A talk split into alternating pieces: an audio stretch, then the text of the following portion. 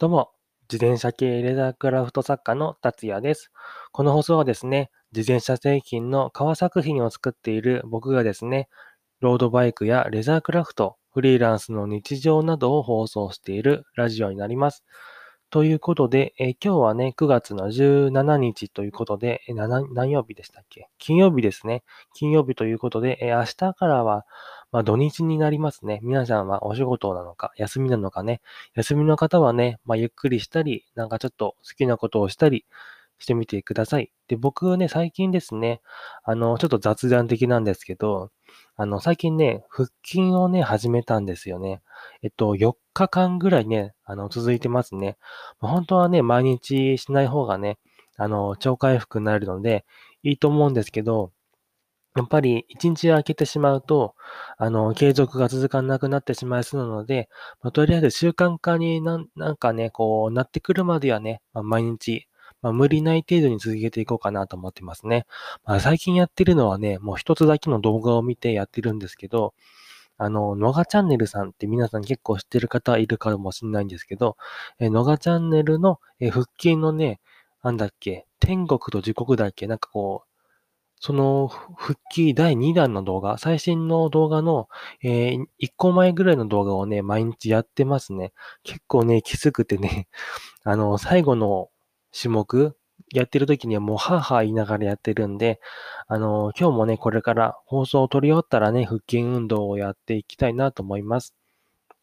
ということで今日の本題なんですけれども、今日の本題は、あの、休みのえー、ルーティンを確立させようっていうテーマでお話ししていこうかなと思います。というのもですね、僕最近ですね、あの、午前中とか、まあ、昼間、日中はですね、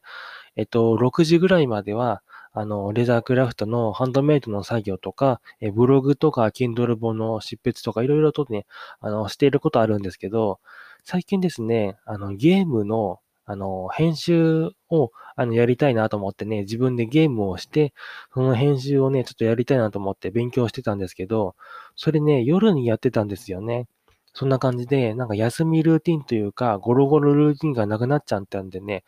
ちょっとね、寝不足気味になってた時があったんで、やっぱりね、休みルーティンは大事だなと思ったんで、今日はそのことについてお話ししていこうかなと思います。ということで、本題に行っていきましょう。はい。皆さんどうでしょうか、えー、休みルーティンというかね、皆さんはなんか休憩、休憩のね、えっと、時間とかを確立してますでしょうか？僕はですね、さっきも言った通り、あの、夜はね、ちょっと休みというか、あの、6時以降、僕6時ぐらいからだんだんと仕事はね、終わりにしていくんですけど、えっと、6時、いや、6時じゃないか。7時、ちょっと手前ぐらいから、あの、うちはね、晩ご飯になるんですよね。で、6時半とか7時ぐらいにはもう、あの、晩ご飯になるんですけど、それから僕ね、全く仕事はしないようには心がけているんですよね。で、6時以降はもう仕事はしないみたいな感じに、まあ、正確にね、厳密に仕事はしないかっていうと、そうでもないんですけど、あの、その時間は、ご飯食べた後はもうお風呂入って、その後はね、ゴロゴロタイムなんですよね。もう結構なんかむせちゃったんですけど、あの、ゴロゴロタイム、まあ、ゴロゴロっていうのか、コロコロっていうのかは人それぞれですけど、僕ね、ゴロゴロっていう派ですね。で、ゴロゴロタイムなんですけど、やっぱりこういった時間とかがないと、新しい学びとかもないし、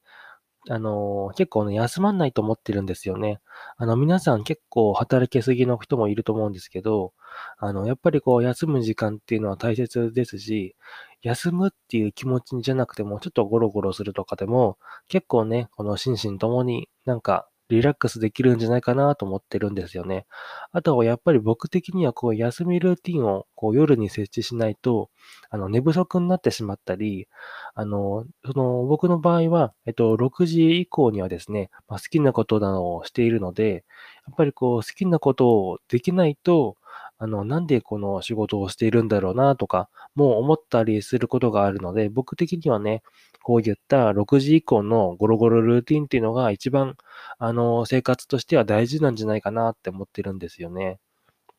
で、この6時以降の時間何してるかっていうと、